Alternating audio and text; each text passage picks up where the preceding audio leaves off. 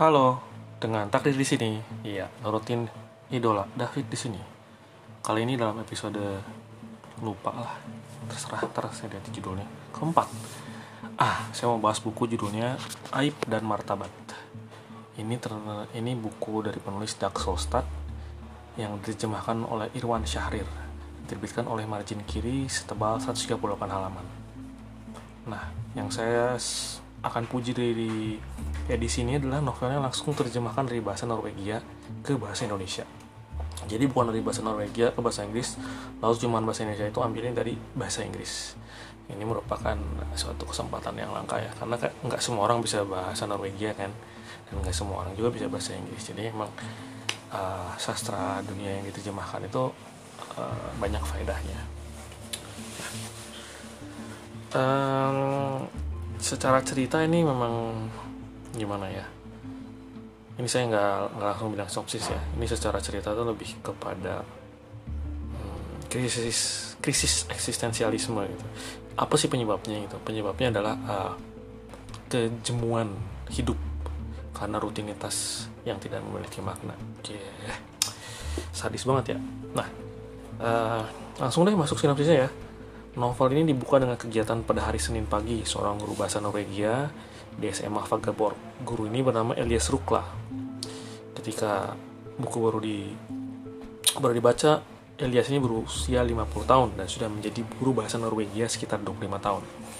Nah, sebagai seorang guru bahasa dan sastra itu dia mengulangi sering mengulangi pelajaran yang sama.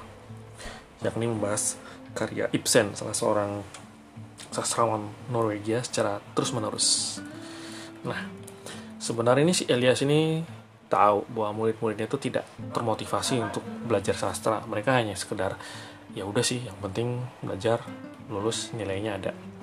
Nggak ada gairah sama sekali. Bahkan ini nggak hanya dialami murid-muridnya, tapi dialami oleh si Elias sendiri itu.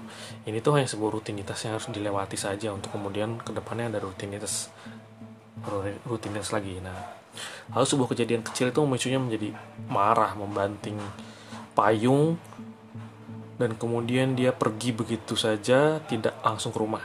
Nah, ada apa ini? Uh, baru diceritakan. Kisah lalu beranjak mundur ketika Elias masih mahasiswa.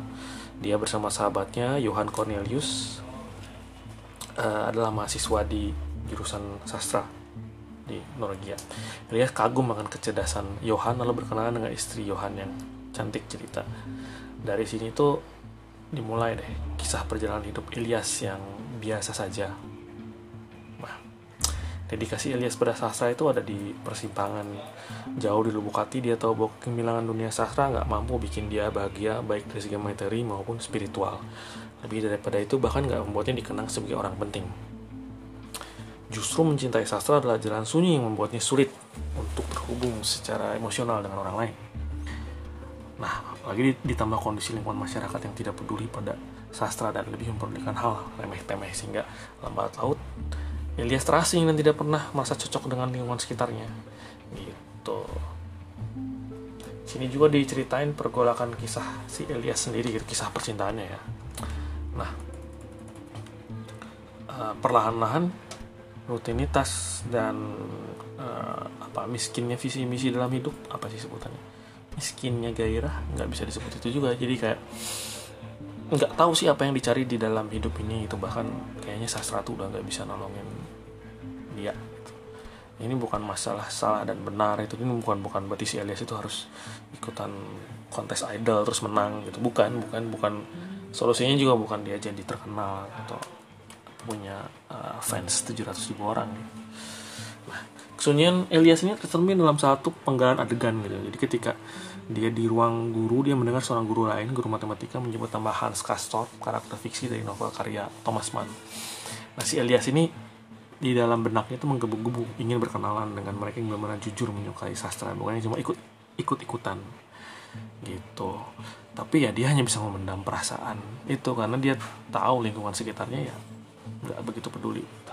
Jadi lebih kepada aktualisasi diri seorang Elias yang semakin dihan semakin semakin hancur dihantam oleh oleh kenyataan perlahan-lahan gitu ya.